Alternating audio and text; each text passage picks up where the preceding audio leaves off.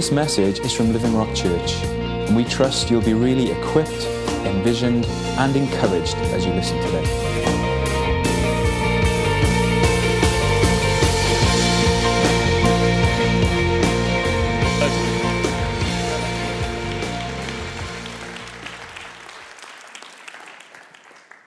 It's going to get a bit closer to everybody. Praise God. Can everyone hear me yet? Yep. Okay, great. We're going to continue our theme, as David said, on covenant, which is part of the Boundary Stones series that we started in, in the last couple of months or so. Um, I'm really excited about this morning. How we're we doing with the slide? Fantastic. Can anyone actually read that?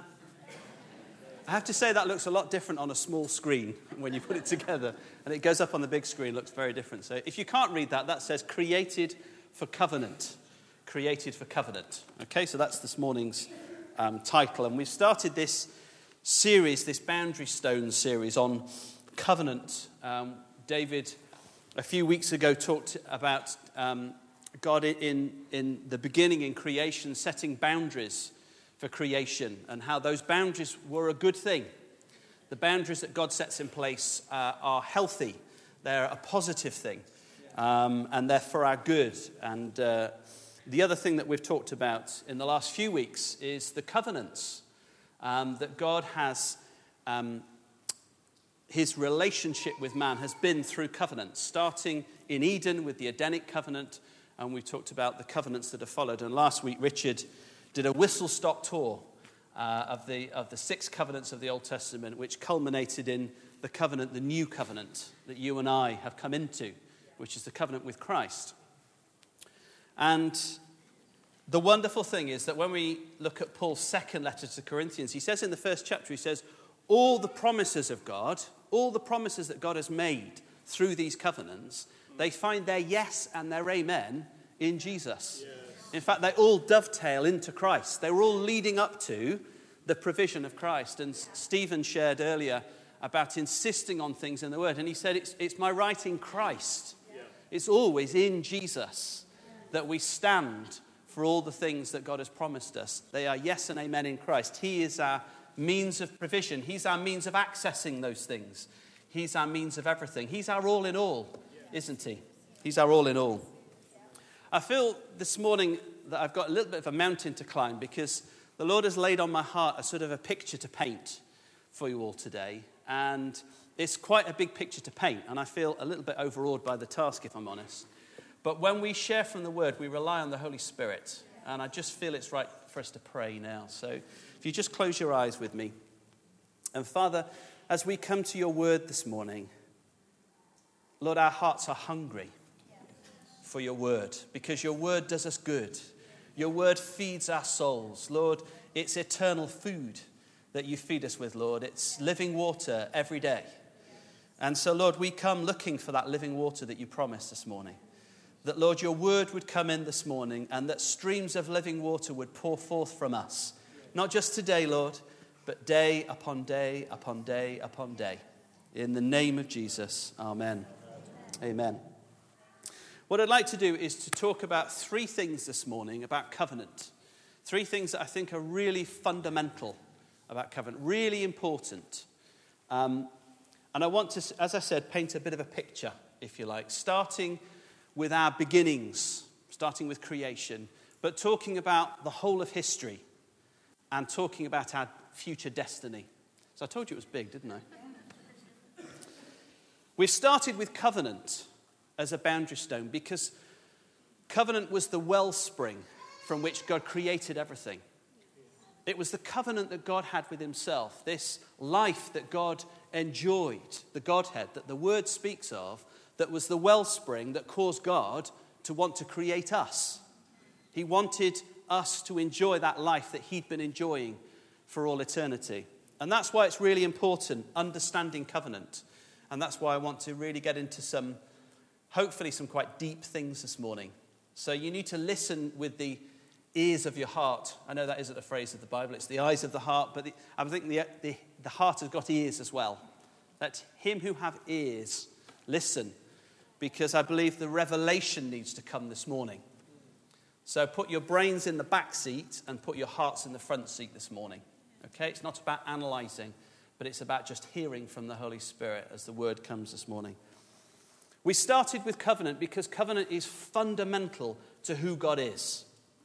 And I believe the Lord wants us to catch a fresh sense of that for some of us that have known of covenant and what it means for some time, and for others that maybe the word is relatively new or doesn't have much of an impact for you, that I believe it will do. I believe that God wants to give you a revelation of why covenant is so important. In fact, covenant is the starting point in boundary stones because it's actually the thing from which lots of other things come. If we understand covenant, then we can understand lots of other things that we're going to come onto as our boundary stones. Things like authority, things like marriage that we've talked about re- uh, recently, things like the future, where we're going, things like the future and the, the nation of Israel and the place that Israel has in the purposes of God. All these things are understood in the context of covenant. Something really important today is authority. We have to understand authority in the context of covenant. It's really important for us. So, this is a key to our understanding other boundary stones, and that's why we've started with covenant. As I think Richard said last week, and I think David said the week before, and I'm going to say it again. In all of our theology, it must start with God. Whenever you look at anything in the Word, if you're studying the Word for yourself, here's my top tip start with the nature of God. Because all good things find their origin in God and in His nature. So we look at Him first, and then we work down from there. And if we do that, we won't go wrong. Where we start to go wrong is when we start here and start to move our theology upwards, and then start to apply things to God that suit us because they suit our circumstances. What Stephen was talking about this morning was looking at the word which doesn't fit our circumstances and choosing to believe the word over our circumstances. And Paul says about Abraham, that's what he did. He looked at his circumstances and thought, this ain't going to happen. But then he listened to the promise of God and said, I'm going to choose to believe the promise of God. That's faith. That's why he's the, our father in the faith. So, covenant, it must start with God. It starts with the nature of God. Covenant isn't a legal framework. You know, we've talked about the covenants, and we, we could be forgiven for thinking, well, isn't it just a, um, some kind of legal framework with which we deal with God? And covenants in law, Andrew will tell you, covenants are legal things, aren't they, Andrew? That's right, you covenant to do something. Covenant is more than that. Covenant isn't a legal framework, it's not a system with which we relate to God. Many religions of the world today are effectively systems that people live within. And they feel very comfortable in those systems, they feel very secure because it's just a system. Covenant is about relationship, relationship with God. And that's why it starts in God, because God is three persons in one. We've already read a couple of weeks ago that God started creation and he said, Let us make mankind in our image. Let us make mankind. You know, the catalyst for creation was that. Let us make mankind in our image. That was God's heart. And fundamentally, covenant was the cradle for creation. It was the birthplace for everything that exists. It came out of that covenant desire that God had enjoyed a relationship with Himself, a loving relationship, and he wanted to create something out of that. It was the springboard for creation, it's where our beginnings came from. God was enjoying himself. Does anyone here enjoy their own company? Anybody? Some people don't. Some people like company. Yeah, okay. Not all of us enjoy our own company. But you know what? God enjoys his own company. God enjoys being with himself. God loves himself and enjoys being with himself. Let's just turn across to John 17. And in here, we've got a prayer of Jesus. This is when he's praying. In your Bibles, it might be titled the High Priestly Prayer. And, it's a long prayer. But at different points during this prayer, we get a snapshot, just a little one, into this relationship, which for us is still quite a mystery. But this is the birthplace of all creation, this relationship. It's the cradle of creation. Let's just go to verse 3. Jesus says this, talking to the Father. Talking to his Father, he says, And this is eternal life, that they know you, the only true God, and Jesus Christ, whom you have sent. Eternal life is knowing God, it's that relationship. I glorified you on earth, having accomplished the work that you gave me to do. And now, Father, glorify me in your own presence with the glory that I had with you before the world existed. So Jesus had this glory with the Father before the world existed. I don't even know what that is, but I know it was fantastic. I know it was harmonious. I know there was never any discord between God and Himself. This wonderful, loving, harmonious, wonderful relationship.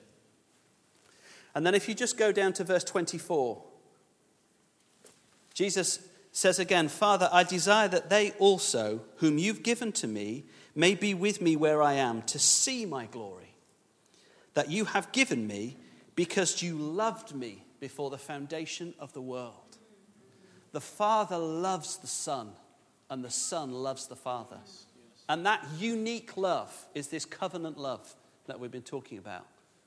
There is a love in God that he wants to share with his creation, and that remains his heart.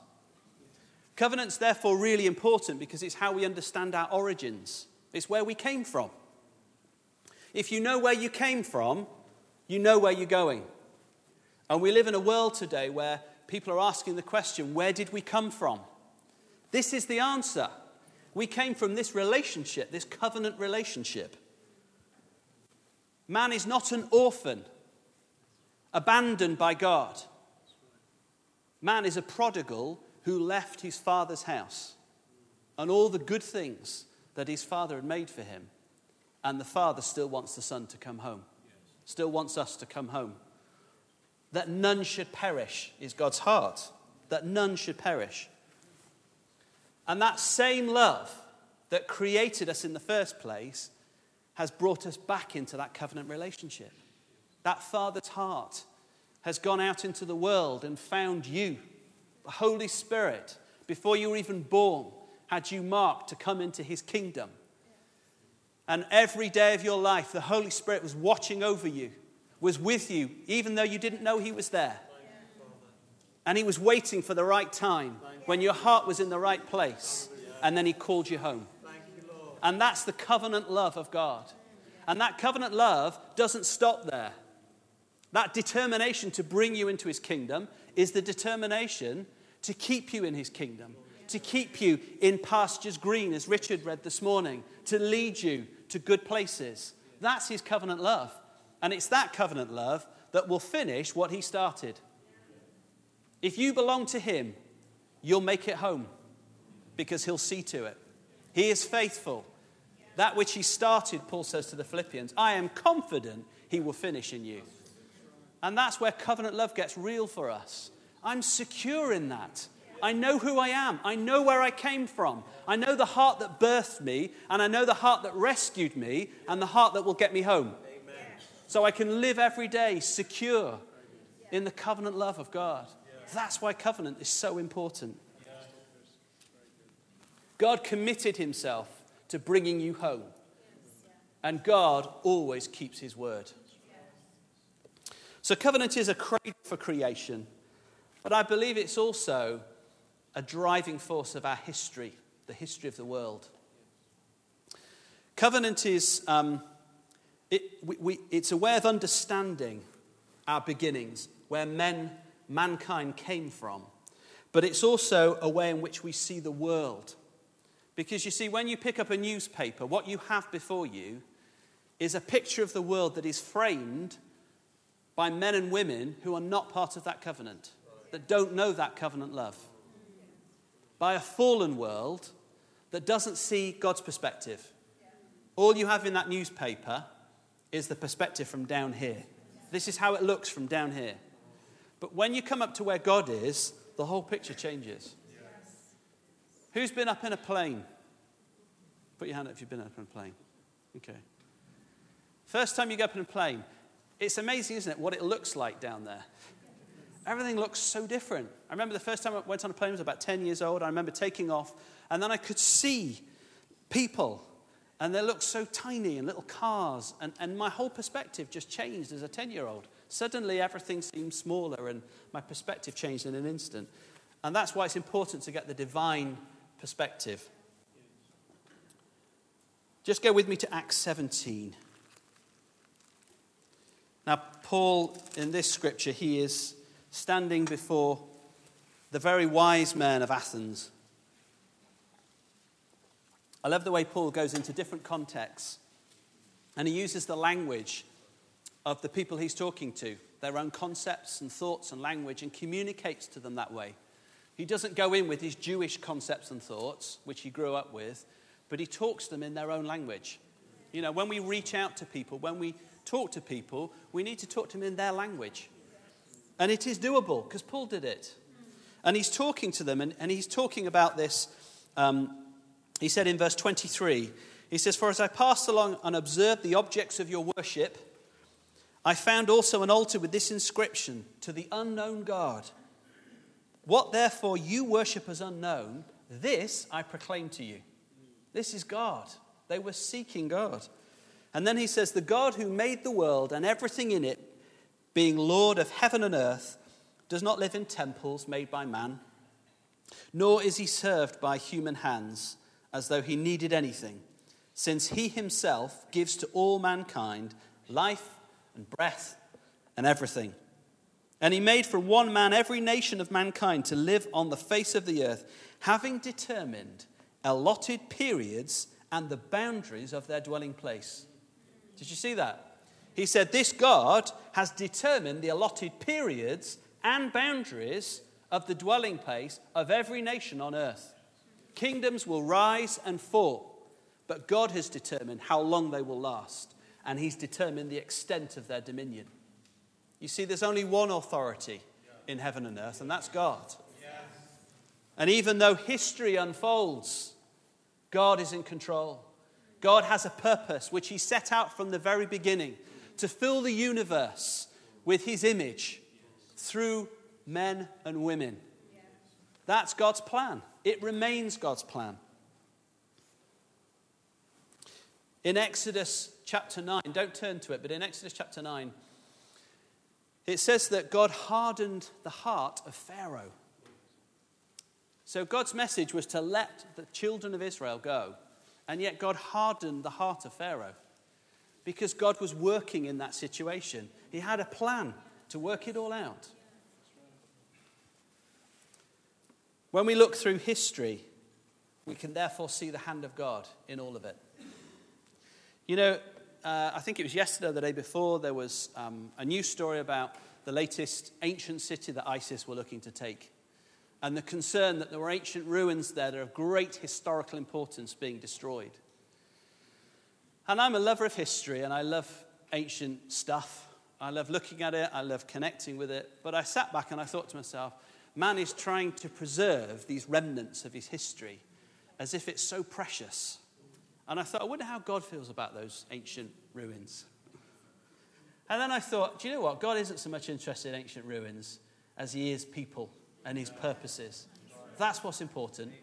Doesn't mean we don't have regard for history, but it doesn't say who we are. Our relationship with God says who we are, where we came from, and where we're going. You know, there's a, a, um, a picture uh, that I like to think of in the way that covenant purposes of God are worked out through history. And it's a picture of a wave, okay, an ocean wave. So if you think for a moment of a wave, when you see, if you go down to the beach and you see the waves crashing up on the, on the beach, you don't see all of the water piled up on the beach, do you? But the waves that crash on the beach actually start from far out in the sea because there are currents, sea currents, that are pushing the water as the tide comes in and the tide goes out. And actually, the definition of a wave is where energy travels from one point to another and it picks up matter. It affects matter as it goes along, but it's the energy that travels. So if you take a, a, the biggest example of a tsunami, you take a tsunami, then something happens in the middle of the ocean, And that could be an earthquake, it could be a, a, um, a, a, ju- a juddering of two tectonic plates, and it sends a shock wave. Now, that energy can travel thousands of miles across the ocean, and we've seen the devastating effects of that. But as it travels across the ocean, it's not the same bit of water that's traveling thousands of miles across the ocean, but it's the same energy. So as the wave travels, it picks up water, and there's, there's a swell in the ocean as it moves across. And it's only when it gets to the shore that that energy is dissipated in the crashing of the wave. And the history of God's people is like that. God's covenant purposes were there from the beginning. And when you read a chapter like Hebrews chapter 11 about our ancestors in the faith, all of them were picked up by the wave as the energy came through. All of them were carried along by the purposes of God in their generation. And then they, and then they left this life. All of them were looking for a, a destination, were looking forward, it says. And it's the same through history. That wave is moving through history relentlessly, like a tsunami. It moves through history. The great thing is that where the wave is now is right here. Yeah, that's great. You and I are on the crest of that wave. It's the same covenant purposes. Just turn with me to the book of James.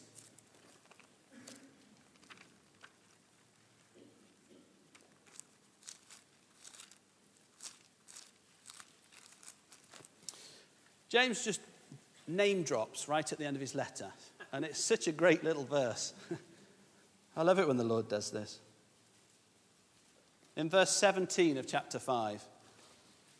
So James is talking about prayer.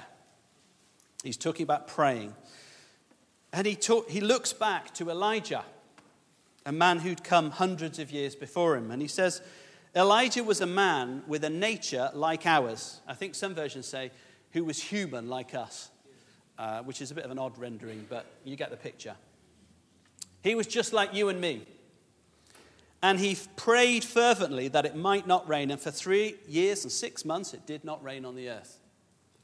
Now, James was talking a couple of thousand years ago and looking back at Elijah, who came hundreds of years before him. And he was seeing Elijah was on the crest of the wave. He was being driven along by this wave of God's covenant purpose through history. And James was on the crest of the wave as he looked back. And today, you're reading James's words, and we're looking back at him. But it's, we're looking back at the ancestors, our ancestors in faith, those who have been come, come into the covenant and are part of God's outworking of his covenant purposes. If you just go to 1 Corinthians 10, there's a wonderful scripture in here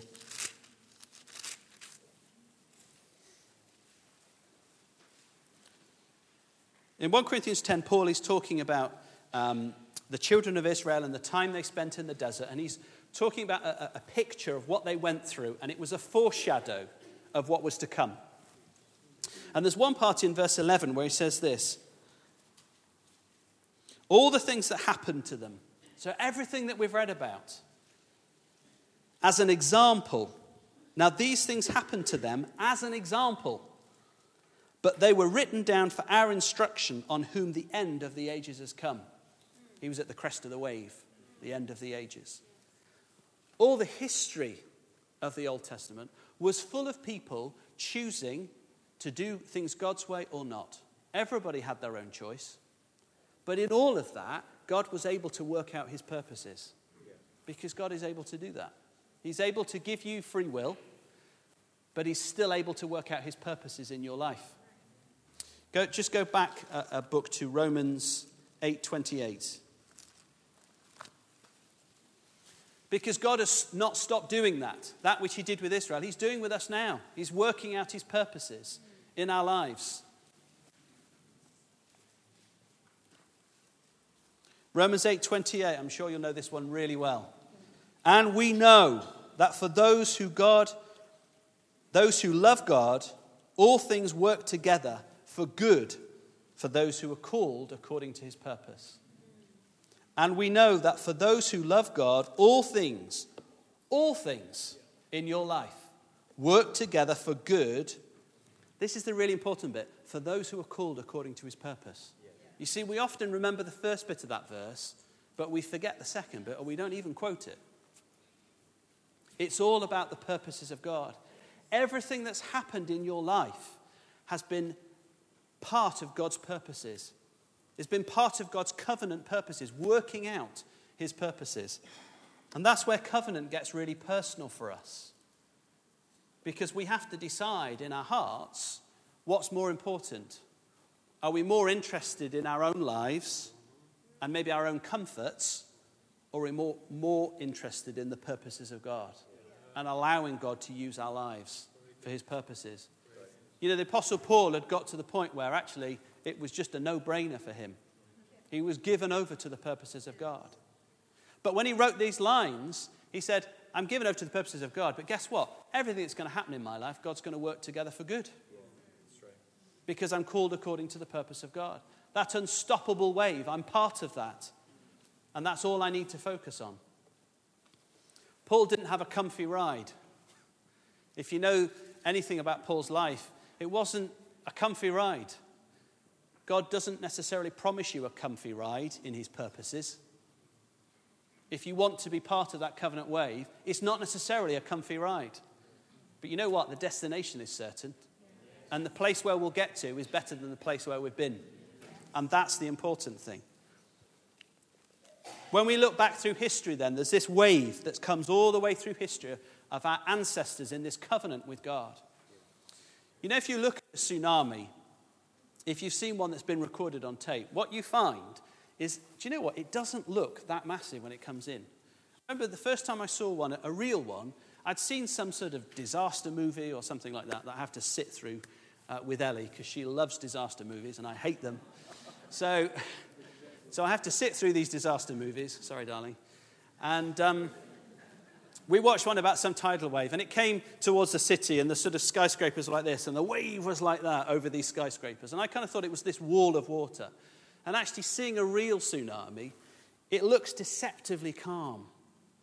But as it approaches land, what happens is the depth of the ocean goes like that and gets like that until it hits the beach. And it's actually the resistance of the land that gives the wave a greater impact. And I believe for us, for God's people, that as we approach the end game, there's going to be more resistance to the kingdom. We're seeing it right now. All over the globe, people are trying to move boundary stones that God has put in place. Yesterday, there was a, sorry, on Friday, there was a vote in Ireland to redefine something God has already defined. It's a boundary stone. You can't redefine it, you can't move it. But men are trying to do that. I believe that as that resistance grows, the wave will grow. And the wave will have a bigger impact for the, the grand finale. Do you want to be at the grand finale? I do. That's why Peter says, Pray then. Pray that the day will come, that you'll be part of that grand finale. I want to be there when that happens because it's going to be a glorious day for us. So that covenant is a wave that moves through history. But covenant is also the environment in which you and I will grow. It's where we will mature. It wasn't just our cradle, it's also our nurturing environment. Covenant is a relationship between us and God. But it's the place where we grow in that relationship. When man was created, Adam and Eve were innocent. But you know what? They were childlike. They weren't mature. They may have been adults, but they weren't mature. Because God's intention for them and for everything else in creation was growth. Growth was embedded into creation. And God wanted them to grow and to grow into the maturity of Christ. You see, when the writer to the Hebrews talks about Jesus, he says, Look, this is the image of the invisible God. He's the imprint. In fact, let's go to Colossians, because here Paul writes about what happened when God created the world. and the, the part that Christ has in it. This, these few verses, whenever I read this, they blow my socks off. Literally, I've got steam coming out my ears when I read these because they are so amazing. And you can read these today, tomorrow, and every day for the rest of your life, and God will give you a fresh revelation of what they actually mean. That's how wonderful they are. Verse 15, Colossians 1, talking about Jesus. He is the image of the invisible God, the firstborn of all creation. For by him all things were created in heaven and on earth, visible and invisible, whether thrones or dominions or rulers or authorities, all things were created through him and for him. He is before all things, and in him all things hold together. Could you get more of a totemic statement about who Jesus is? He is fundamental to the fabric of creation itself. All things hold together in him. You know, in the last 20 years, um, particle physicists have been on a mad dash to try and find out what makes the universe. Because every time they think they found what the universe is made up of, more data comes in that says that isn't right, and they have to go back to the drawing board. And currently, they're grappling with something they call dark matter, which simply means that there's something out there affecting matter that cannot be detected. So it's called dark matter. But they've admitted that the theory will change again and again and again and again and again, and finally are starting to admit that they don't really understand how the universe is held together, what holds it together. When all along the scriptures have told us that Jesus holds the universe together. Now, here's the wonderful thing if Jesus is in the fabric of the universe, if all things were made through him and in him and by him, then that means there is something endemic about Jesus in everything in creation. Even though it is fallen, it was made in his image. He was the template, he was the cookie cutter that God used to make the world. Well, when we think about covenant, what did we read in John about his relationship with the Father? You know, Jesus has been eternally dependent on the Father. They have an interdependent relationship. It's always been that way. So God used the image of his dependent son and imprinted it on a universe. So that universe is dependent upon the Father. It's encoded in our DNA to have a dependent relationship on God. That's why covenant is so fundamental, not just for us, but for this whole world, beyond to the whole cosmos. That's why God is restoring all things to himself, because it's only when creation comes back into that dependent relationship that creation can reach its true full potential, which God had intended all along. That's God's covenant purpose, that we achieve that true potential. And it starts with the people of God. It starts with the rebirth in us. It started with the rebirth in us, but it started with Christ because he was the firstborn among many brothers.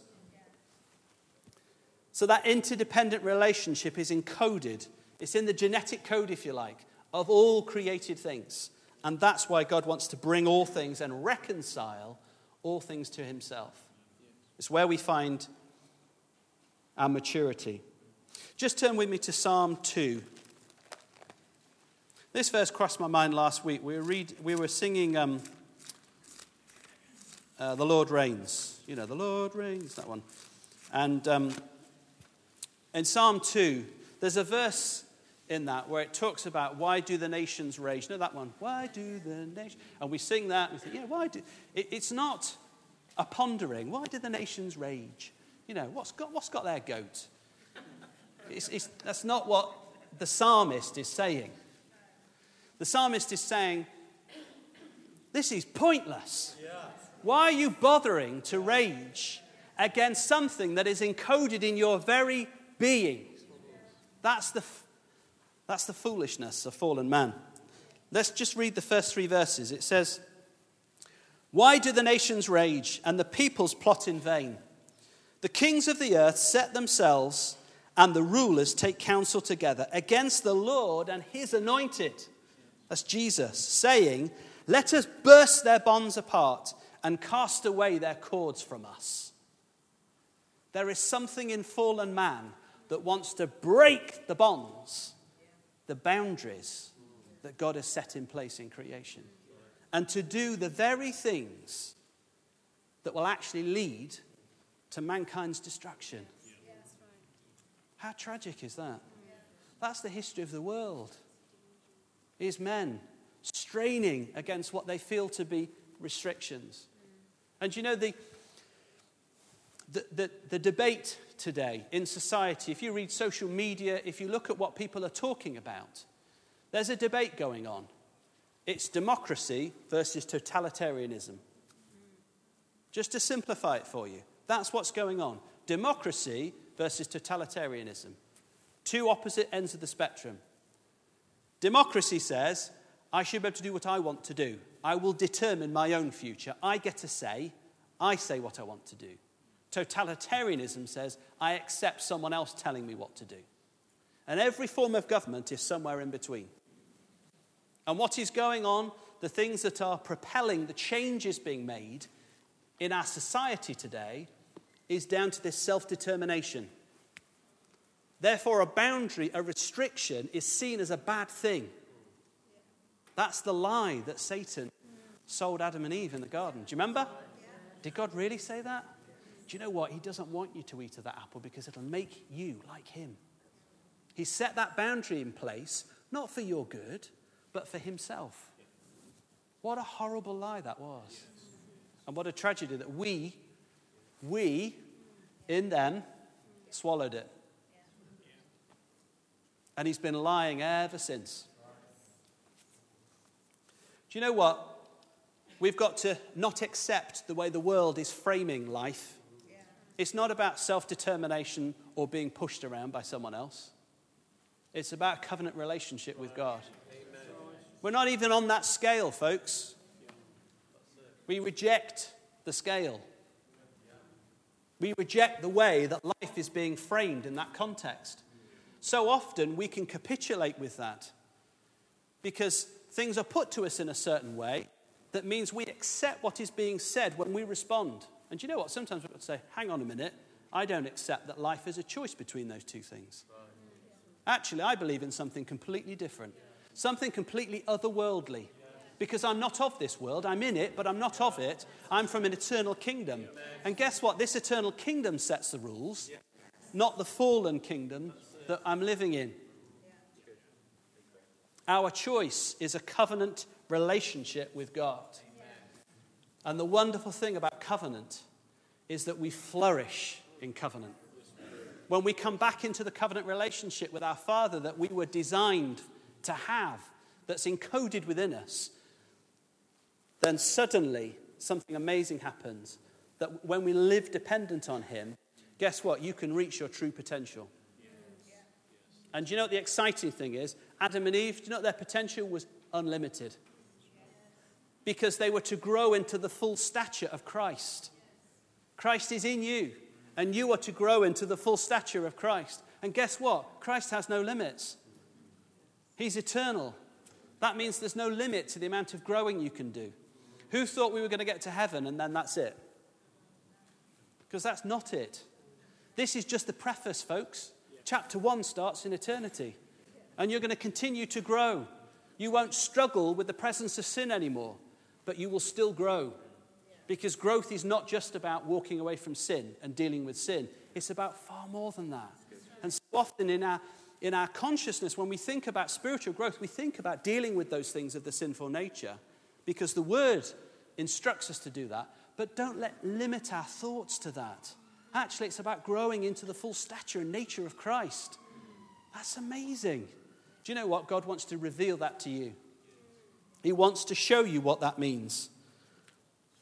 You know, last week, um, Richard, when you were talking, Rich, you, at one point you said, um, you meant to say government, but you said covenant. A little bit like David's opportunity, which I still love. opportunity, don't forget it, folks. Covenant. And I thought, I, I, went, I went to write it and I thought, hang on, that's not even a word. And then I thought, but it should, it should be. do we believe in, what form of government do we believe in? We believe in covenant. Yeah? A government that comes through a covenant relationship with God. Yeah? I'm not being flippant with you, I'm being serious. That's the government that we have. We're not under the thumb, we're not oppressed by God, we're not slaves, we're sons. We obey out of love. If you love me, you'll obey me. Not if you fear me, carrying in the corner. If you love me, you'll obey me. That's the relationship we have with Him. That is covenant, and that is how you and I will grow and flourish in this life and in the life to come. So, covenant is about where we came from. It's about our beginnings. It's about understanding our origins in this wonderful covenant relationship of the Godhead that's still a mystery to us. But we know that was the birthplace of all creation, including us. It's the driving force of our history. Don't accept what the history books tell you because they're written by people that see only with these eyes, that don't see into the spiritual realms. God has been moving through history and working his purposes out. And you know what? That tsunami can look deceptively calm at times. But don't underestimate it because when it breaches and hits land, it'll do everything that it set out to do. And the covenant wave of God's purpose is the same. It will do that for us. Covenant is so important because it's our identity. It's God's identity, it's who He is. He is that relationship in the Godhead. And that means it's who we are as well. It's core to our identity. It says where we came from, where we're going, and where we're going to be in the future. Amen? Amen. Praise God. Well, Father, we thank you that you have chosen in your grace and in your mercy, and above all in your covenant love, to bring us back to your purposes, Lord. Each one of us, you've handpicked, Lord to be at the crest of that wave that's moving relentlessly and unstoppable forward in your purposes, Lord, to achieve all that you've set out to do. And that, Lord, we will be with Jesus, singing his praises and extolling him before all mankind, Lord, at the very end of the ages. Lord, we pray that your love for us, your covenant love, will be real to each one of us, Lord Lord, I pray that you'd give each one of us an identification with the, the ancestors that have gone before us, Lord. People like Elijah, people like James. Lord, people that we can look back on. They were people like us. And like us, Lord, they were driven by your purposes, by that same energy that once drove them, Lord, now carries us along in your purposes. And Lord, our heart is to give all that we have to being part of that. And with your grace, we shall do so. Amen. Amen. Amen. Praise God. Thank you, folks.